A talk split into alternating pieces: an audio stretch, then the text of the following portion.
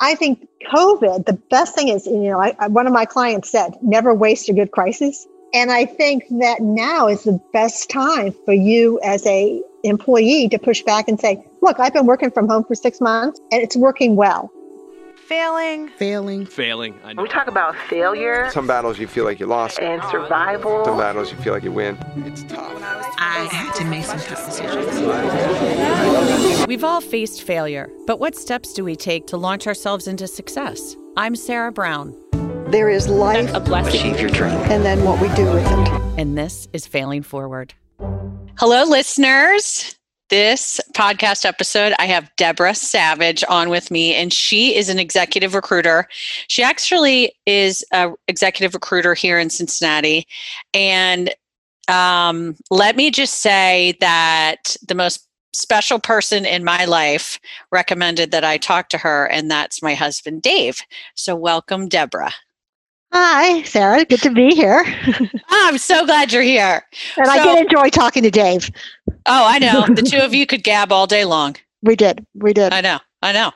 So, uh, you and I got to chit chat last week. Let's first give our listeners give us an overview of your work history because there's something about your work history that I love, and I think our listeners will too. So, give us a, a brief overview of your work. Uh, all right, I'll, I'll, try to keep it short. Um, so, I'm probably on my fifth career. Um, so, I started at Deloitte um, straight out of school, partner track.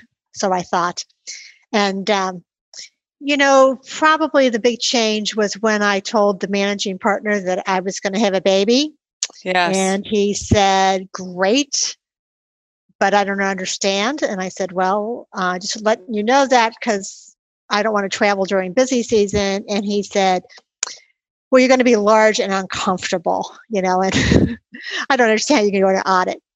So uh, looking back, I was 24 Ooh. years old. I just said, I'll be fine. You know, flash forward, you know, 30 some years, I would have looked at him and said, well, you know, half the partners are large and uncomfortable, and they'll still be that way after busy season. so, pretty much decided that Deloitte at that time wasn't going to be my long term plan. Yeah. I wound up then being hired um, by a client um, with one of the Deloitte managers, and one of the best jobs ever. Um, so, I worked directly for the CFO doing all kinds of work that um, he couldn't have he didn't have time to do. So okay. I didn't have any direct reports, uh, but I did anywhere from finding new office space to highly technical accounting to, hey, there's these new things called PCs. Can you find out if we're going to need them? Best job, I'd go into his office and say, hey, guess what, Mark? I'm pregnant again. And we'd figure out different projects. So I worked for him for 14 years. Okay. great job uh, while I was raising my kids. And anywhere from five days a week, 30 hours a week to one day a month after the fourth one. Nice. So really kind of flexed. Then did had some other stints then as a business manager at an all girls school to um, a county manager, and then wound up working for a uh, startup. And so this, so I guess this is like we're probably on the fourth one now. And as a startup was me, the founder, and three PhD scientists. Mm which was an amazing job, which really then also piqued my interest in diversity. I was already obviously you know, very concerned with gender equity. Um, yeah. Really got involved at that point. We were 75% diverse. We had people from Pakistan and Venezuela and Trinidad and the Sudan, and really got involved in diversity then, and diversity at small companies. Um, from there, I left there and was an outsourced CFO, and then wound up at Gilman. Um, I had hired and Gilman the, is the recruiting recruiting, firm right yeah. now. Yep. And I, Tom Gilman, I had known from our days at Deloitte. He was actually a partner at Deloitte. Called him up when I was at the startup and said, "Hey, I need some help recruiting. I hear you do a good job." Really fell in love with them um, because they were a bunch of business people who happened to recruit, and so they talked my language. Uh, stayed friends with them, and then one day I'm having coffee with a partner, and he said, how you liking being outsourced CFO? And I said, oh, it's great. I'm out in the community. I'm doing some speaking engagements. I'm working with clients. I'm talking about accounting, not doing it so much. I really like talking about accounting. I'm not real good at doing it anymore. but I was driving to Dayton. Yeah. And he said, Well, why don't you come work for us? And so I've been a recruiter at, at Gilman now for four years, specializing in HR, accounting, leadership positions. I do a lot of nonprofit work.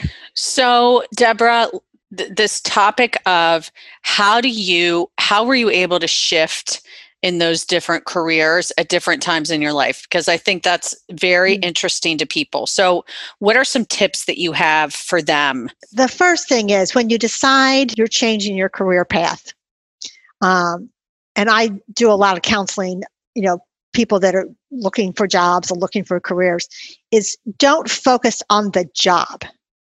Focus on what you do well. Okay. So when I was kind of looking for that fourth and fifth career, it wasn't, I don't, I want to be a controller. I want to be a CFO. No, it was, what do you do well? And I talked to a lot of people. I did informational interviews. How do you know what you do well? Because I think people struggle with that.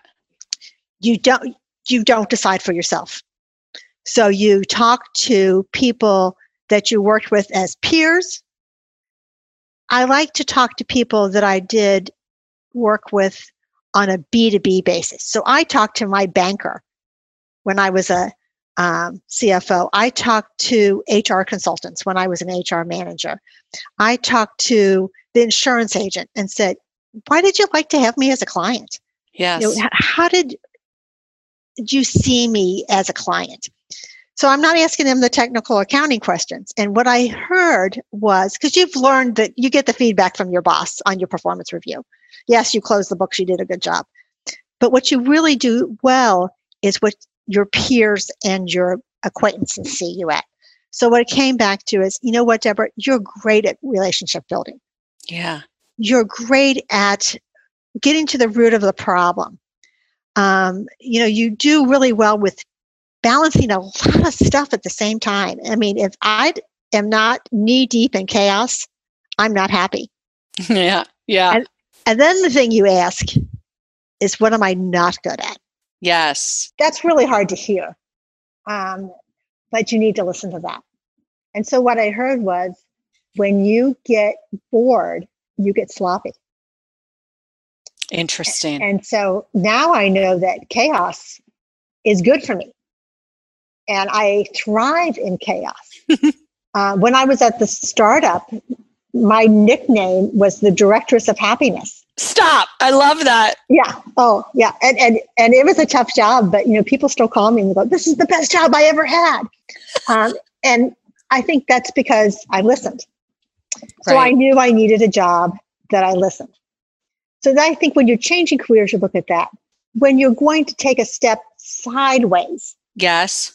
or you know, I'm going to stay home for a couple of years, or I'm Right. going to work part time, you have to look at that as a plan. The same way when you entered college, you said, "What am I going to do when I graduate?" Okay. Not so much what classes I'm going to take that I'm going to enjoy. What classes am I going to take that are going to get me where I want to go? So when you decide to stay home, so when I decided that I was only working one day a month, I did things that were challenging and utilized my business skills. Okay. So I chaired the long range planning commission for my school. And at that point, we did a feasibility study and we were told we could raise 750,000. We knew we needed to raise more than that. And I gathered a committee with Don Nair, you know, who was head of Nair Construction, uh, an architect. I had school teachers, and we put together a pitch book went to the archdiocese and said, Hey, I think we can raise more money. We raised $1.2 million. Wow. Had I stayed as an accountant, I'd never have that opportunity. So, what you're saying is when you go sideways on a career, be strategic and thoughtful in what uh, um, volunteer and other things that you spend your time on because you can use those for your resume, Yeah. right? So, for example, my daughter just went back to work as a first grade teacher. She took Yeah. three years off. In those three years, she had other opportunities. One was to teach preschool, which she did for a year. The next year, they said, We'd like you to teach preschool. And she looked at it and said, While that's good and I'm maintaining my license, is there something else I can do for the school? So, what she did, they said, Well, how about you come and be our creative play director? Then she was developing curriculum. She was talking to the teachers. She was kind of management skills. So she just got a job last week as a first grade teacher. And they looked at that and they said, We really like that. And maybe next year you can be in charge of creative play here for the school district. Wow. So again, it's staying relevant. So staying relevant. Okay. And then do you think that it's hard right now? So you know the landscape, the job landscape right now. Do you think it's hard for people to find the flexible jobs that you found? I'd say a year ago was harder than now. Seriously? Seriously. COVID has changed the landscape. Say Um, so- more. a year ago, I'd go to an employer, to my client, and say, "I- Sarah would love to come work for you, but she really needs some flexibility. You know, she cannot work till six o'clock. Daycare closes at five, yeah. or whatever that barrier you have. And the employer would say, No, we expect everyone to be here nine to five. You can't manage people unless you're here nine to five. And that's just the way we are. With COVID, everyone's working from home now, and employers are going, Oh, Sarah's doing a really good job.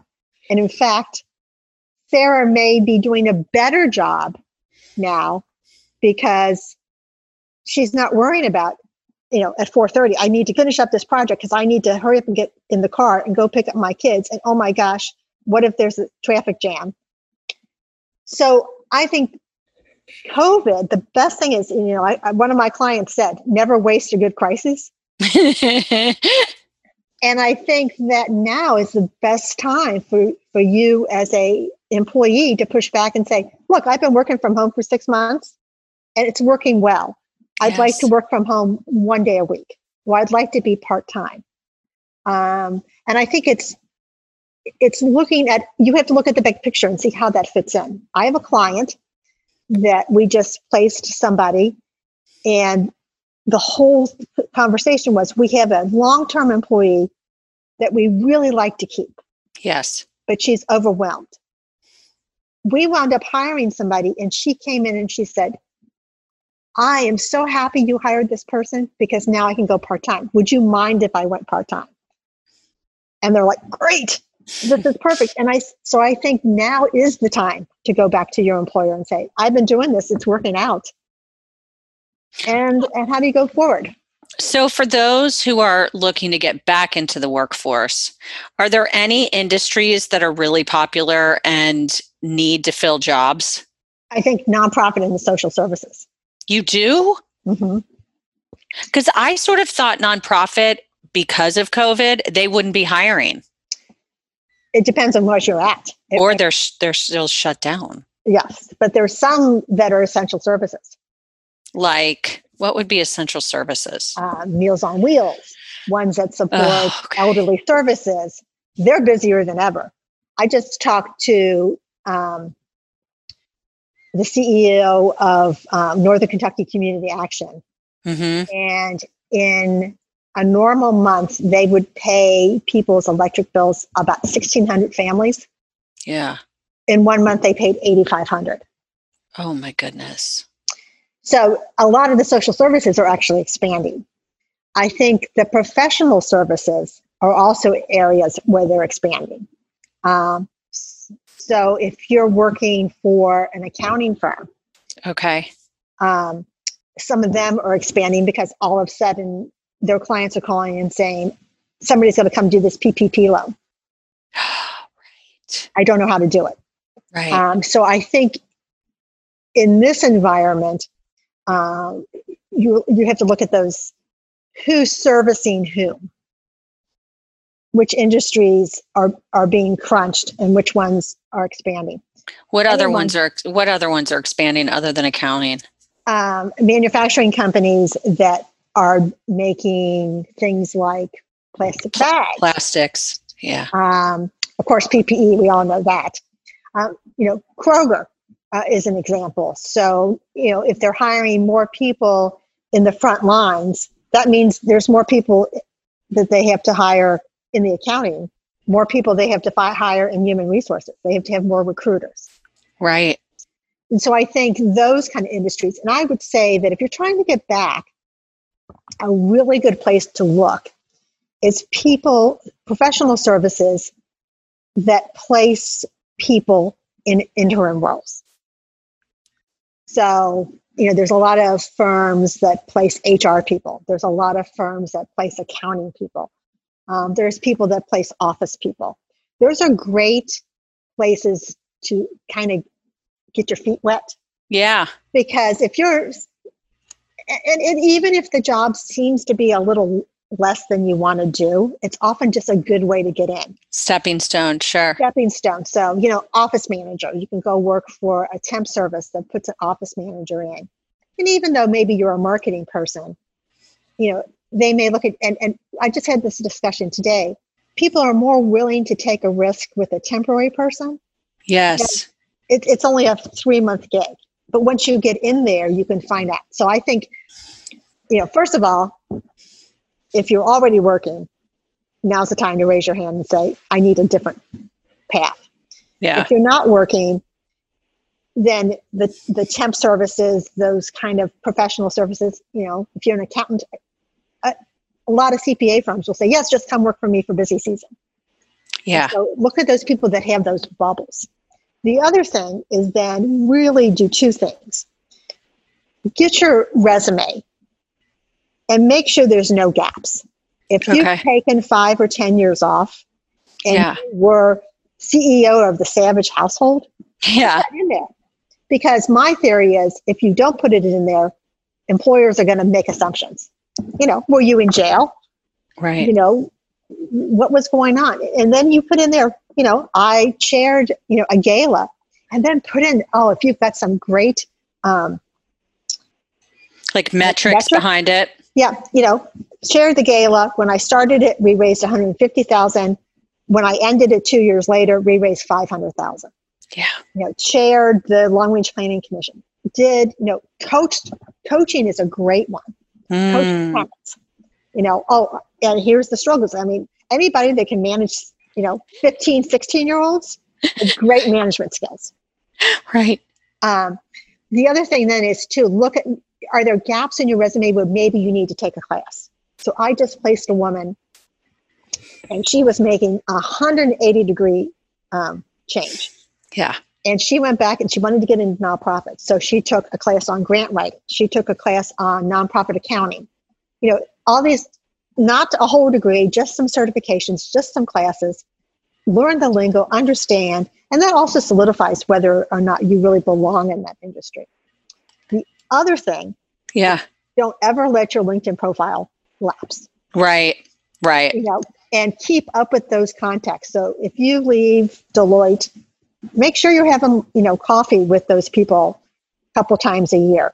And then when you do something good, put it on your LinkedIn profile so that you don't have to remember So- five years later. So this is an interesting thing around networking during COVID because I am a I love networking. Like if I could network all day every day, I would. Um, so I'm curious, what are some suggestions that you have? Because typically I would go meet for breakfast or a coffee or lunch. What do you recommend? And I have a couple tricks too, but what would you recommend for still networking and, and staying connected with your network? Well, virtual coffees. And and actually, I think again, it's a good opportunity because people that might have been hesitant to network with you before, yeah, oh gosh, if I want to go to lunch, I've got to take an hour and a half and I just can't get away from the office. Now they're working from home. And you can say, hey, would you like to meet me, you know, after your kids get off to school or before your kids get up in the morning? You know, how about let's have coffee at 7 a.m. before Yeah. our kids are up? And I don't care if you're in your jammies, make it fun, make it light. I think it's different, but I haven't had anybody that didn't want to network with- me because it was COVID. Yeah. do things differently. You know, some people say, I'd like to meet you outside. And so we're doing that. And if it That's what I did. I did a walk and then um, my neighbor who's a president of a company, she's working from home too. And she's like, I had them come over to my back porch and we just sat outside. Yep. And I was like, that's a great idea too. So I think had- it's being flexible, but not because because COVID's been for how many months now? I, I mean, you need to keep your network fresh. Absolutely. And you need to keep it fresh whether you're working or not. Yeah. Um, so I've had two meetings so far at people's pools. Oh, I And- love that. And, you know, just like, hey, I have a backyard pool. Why don't you just come hang out by my pool? It's like, oh, Yeah. I guess I could do that. And and this is a client that I meet with several times a, A year, year. probably six times a year. Yeah. Uh, we are meeting more often now. And she's like, "Oh, my kids are at camp this week. Come on over. We'll hang out by the pool." Yeah. Um, I have another meeting on Friday by somebody's pool. Um, you know, there's great coffee shops. Uh, Mariemont, um, Starbucks has a lot Right. of outside you can sit outside. Yeah. Yeah.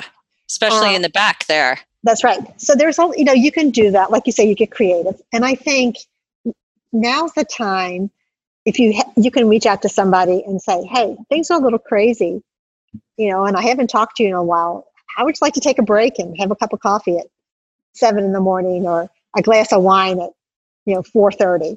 Yeah. So I think now people, especially people that maybe were hesitant before because they their t- schedules are so crazy, you can say twenty minutes. You know, let's just catch up. Yeah. Everybody can do 20 minutes. And generally, people are pretty generous with their time. I just, it's just like a totally new and different. And, you know, for me, I used to go, I would do happy hours. Well, then I cut alcohol out and going to do happy hours. I was like, what am I going to do differently? And Mhm. so I switched it to lunches and to breakfast, which is fine. And then COVID hit, and I'm like, oh, now I got to switch it again. Right, you know? right. And I would say you're probably more likely to get people to do first thing in the morning, Okay. especially people that aren't used to networking. So if you're meeting a former coworker and you just want to stay in touch, first thing in the morning is often easier for people because they don't have to try to leave the office. Sure. You know, if you can meet So- them at 7:30, could you give some tips around uh because i'm guessing you're pretty strategic about your network and who you stay connected to. What are your tips around uh around that?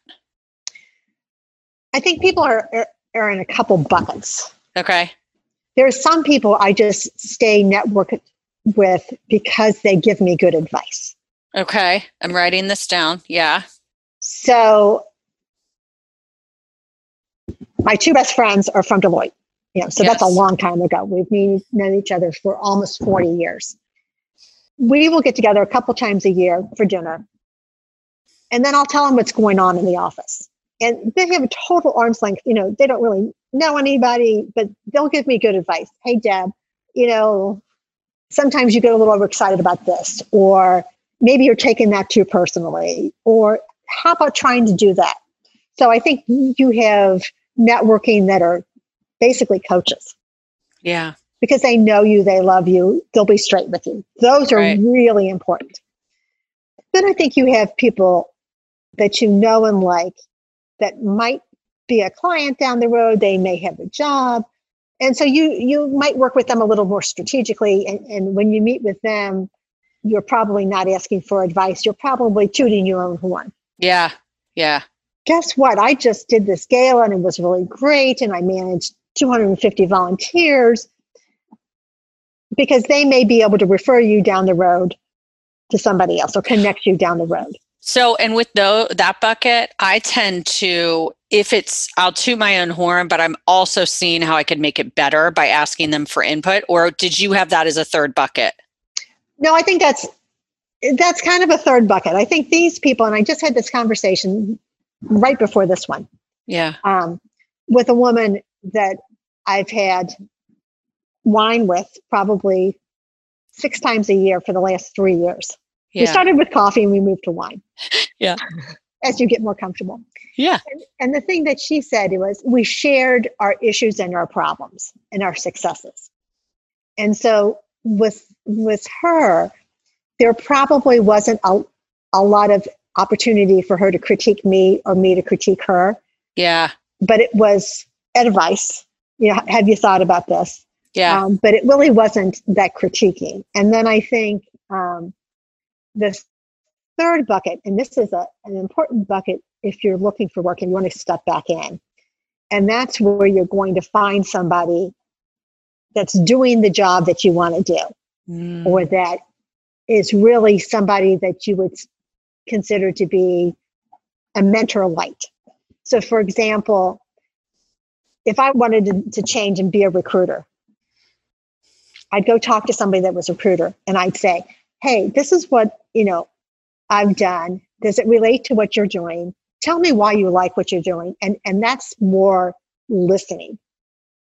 So I think the first bucket is coaching. The second bucket is kind of that networking, getting out there, saying, You're women- kind of selling your brand a little bit. Yeah. And as women, we don't do that enough. Yeah. And especially if you think, well, I'm just a stay at home mom. Oh, but you just increased the gala from 150 to 250. Right. You managed 250 people. You know, you managed a cookie drive and all those moving parts. I mean, those are important things, and we tend to, to discount those. You need to talk about those. And I think that third bucket is really where you're listening and you're you're looking for that mentor, you know. And then I think there's another bucket that's not networking, but it's somebody you're really looking for, and that's a sponsor. And I can say Okay. that's what I didn't get for many, many years. So, you know what's funny? I feel like in the sponsor bucket, I'm good, but I probably am not doing enough of finding somebody of the job that I want to do. Mhm. I- think that's really important, and it and it's not the job title. Again, it's going back to those. What are the skill sets that I'm doing? So Yeah. before I became a recruiter, I knew very specifically what I wanted to do. I wanted to work with clients. I wanted to work with a lot of different people. I wanted to be in a position where I made an impact on my clients' business. And I hmm. wanted to be out in the community. Nowhere did you hear me say I wanted to be a recruiter.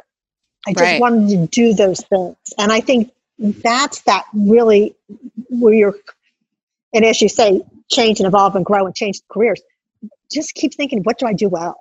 And I ask this to people when I'm interviewing them. What kind of day did you have when you went home and said, oh my God, it was the best day ever?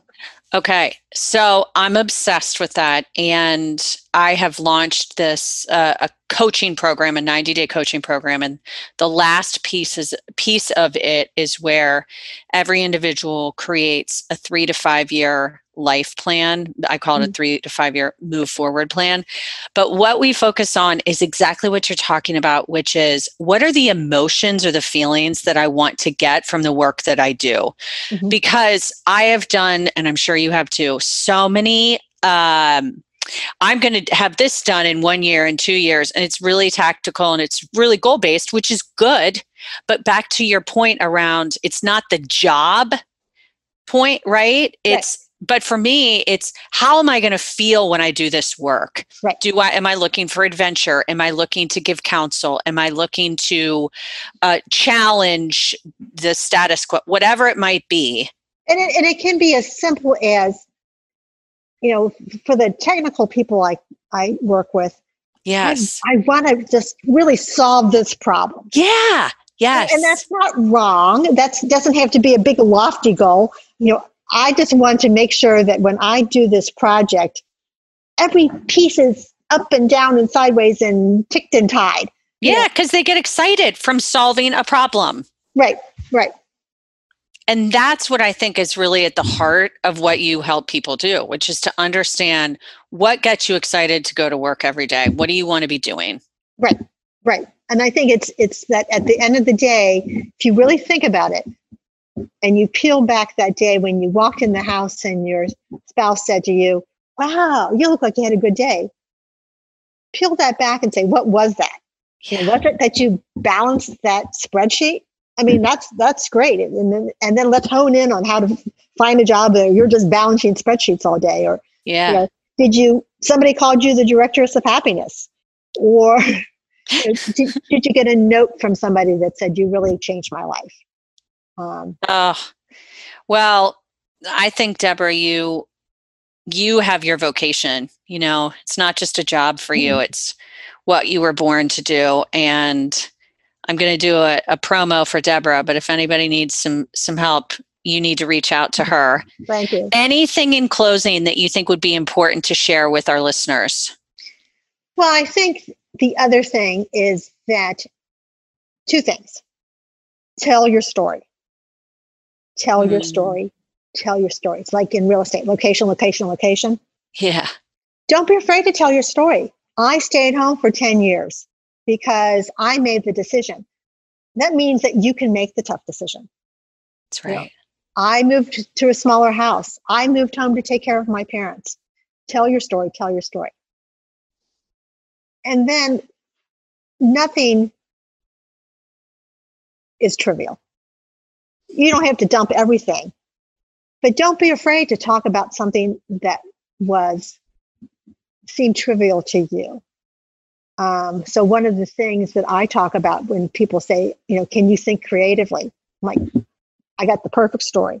I was on this long range planning commission with my church and my school, and we were working till 11 o'clock at night. And the big issue is where the kids were going to eat. And I said, you know what? Let them eat in the hallway. And I was trying to be kind of a smart ass. The architect said, oh my God, stop. and, he's, and he's like sketching on the napkin. He's like, if we make this hallway bigger, we can have a place for the elderly people to work or to have their um, after funeral things. We can have the boosters can sell ice cream after games, and and this will just solve the problem. Now, I tell that story because I'm not afraid to look stupid. Right. You know, and and, and what seemed like a trivial idea. You know, every time when my kids were young and we'd go in, I'm like, I did this. This hallway, this is mine. So, you know, that's a lot of in closing, but I think it's just don't be afraid. I love it. Uh, I'm so grateful you were on today. Thank you for you. taking your time to be with us. And I know a ton of people are going to get so much out of this. Well, thank you so much for having me. Hey, listeners, I've got some great news to share with you. Has COVID gotten you to examine whether you are happy or not? Have you questioned your career, but you're too scared to explore a change? Or maybe you've seen an uptick in unhealthy habits? Well, I've been there. After closing my business, Blown Blow Dry Studio, I moved forward. I launched the Failing Forward podcast. I stopped drinking. I got an amazing new job, and now I'm ready to teach you how to do the same. Since interviewing over 65 people on overcoming fear and coaching countless individuals, I'm excited to announce the launch of Move Forward, a 90 day coaching program. And you're going to learn the mindsets and tools to overcome fears, limiting beliefs, and create a move forward life plan. And even more, you're going to feel a sense of freedom freedom from your fears because you've taken the time to invest in yourself, you've given yourself accountability, and you got unstuck. So sign up now. There are limited seats available, but if you're interested, we'd love to hear from you. So go to our website at failforwardpod.com.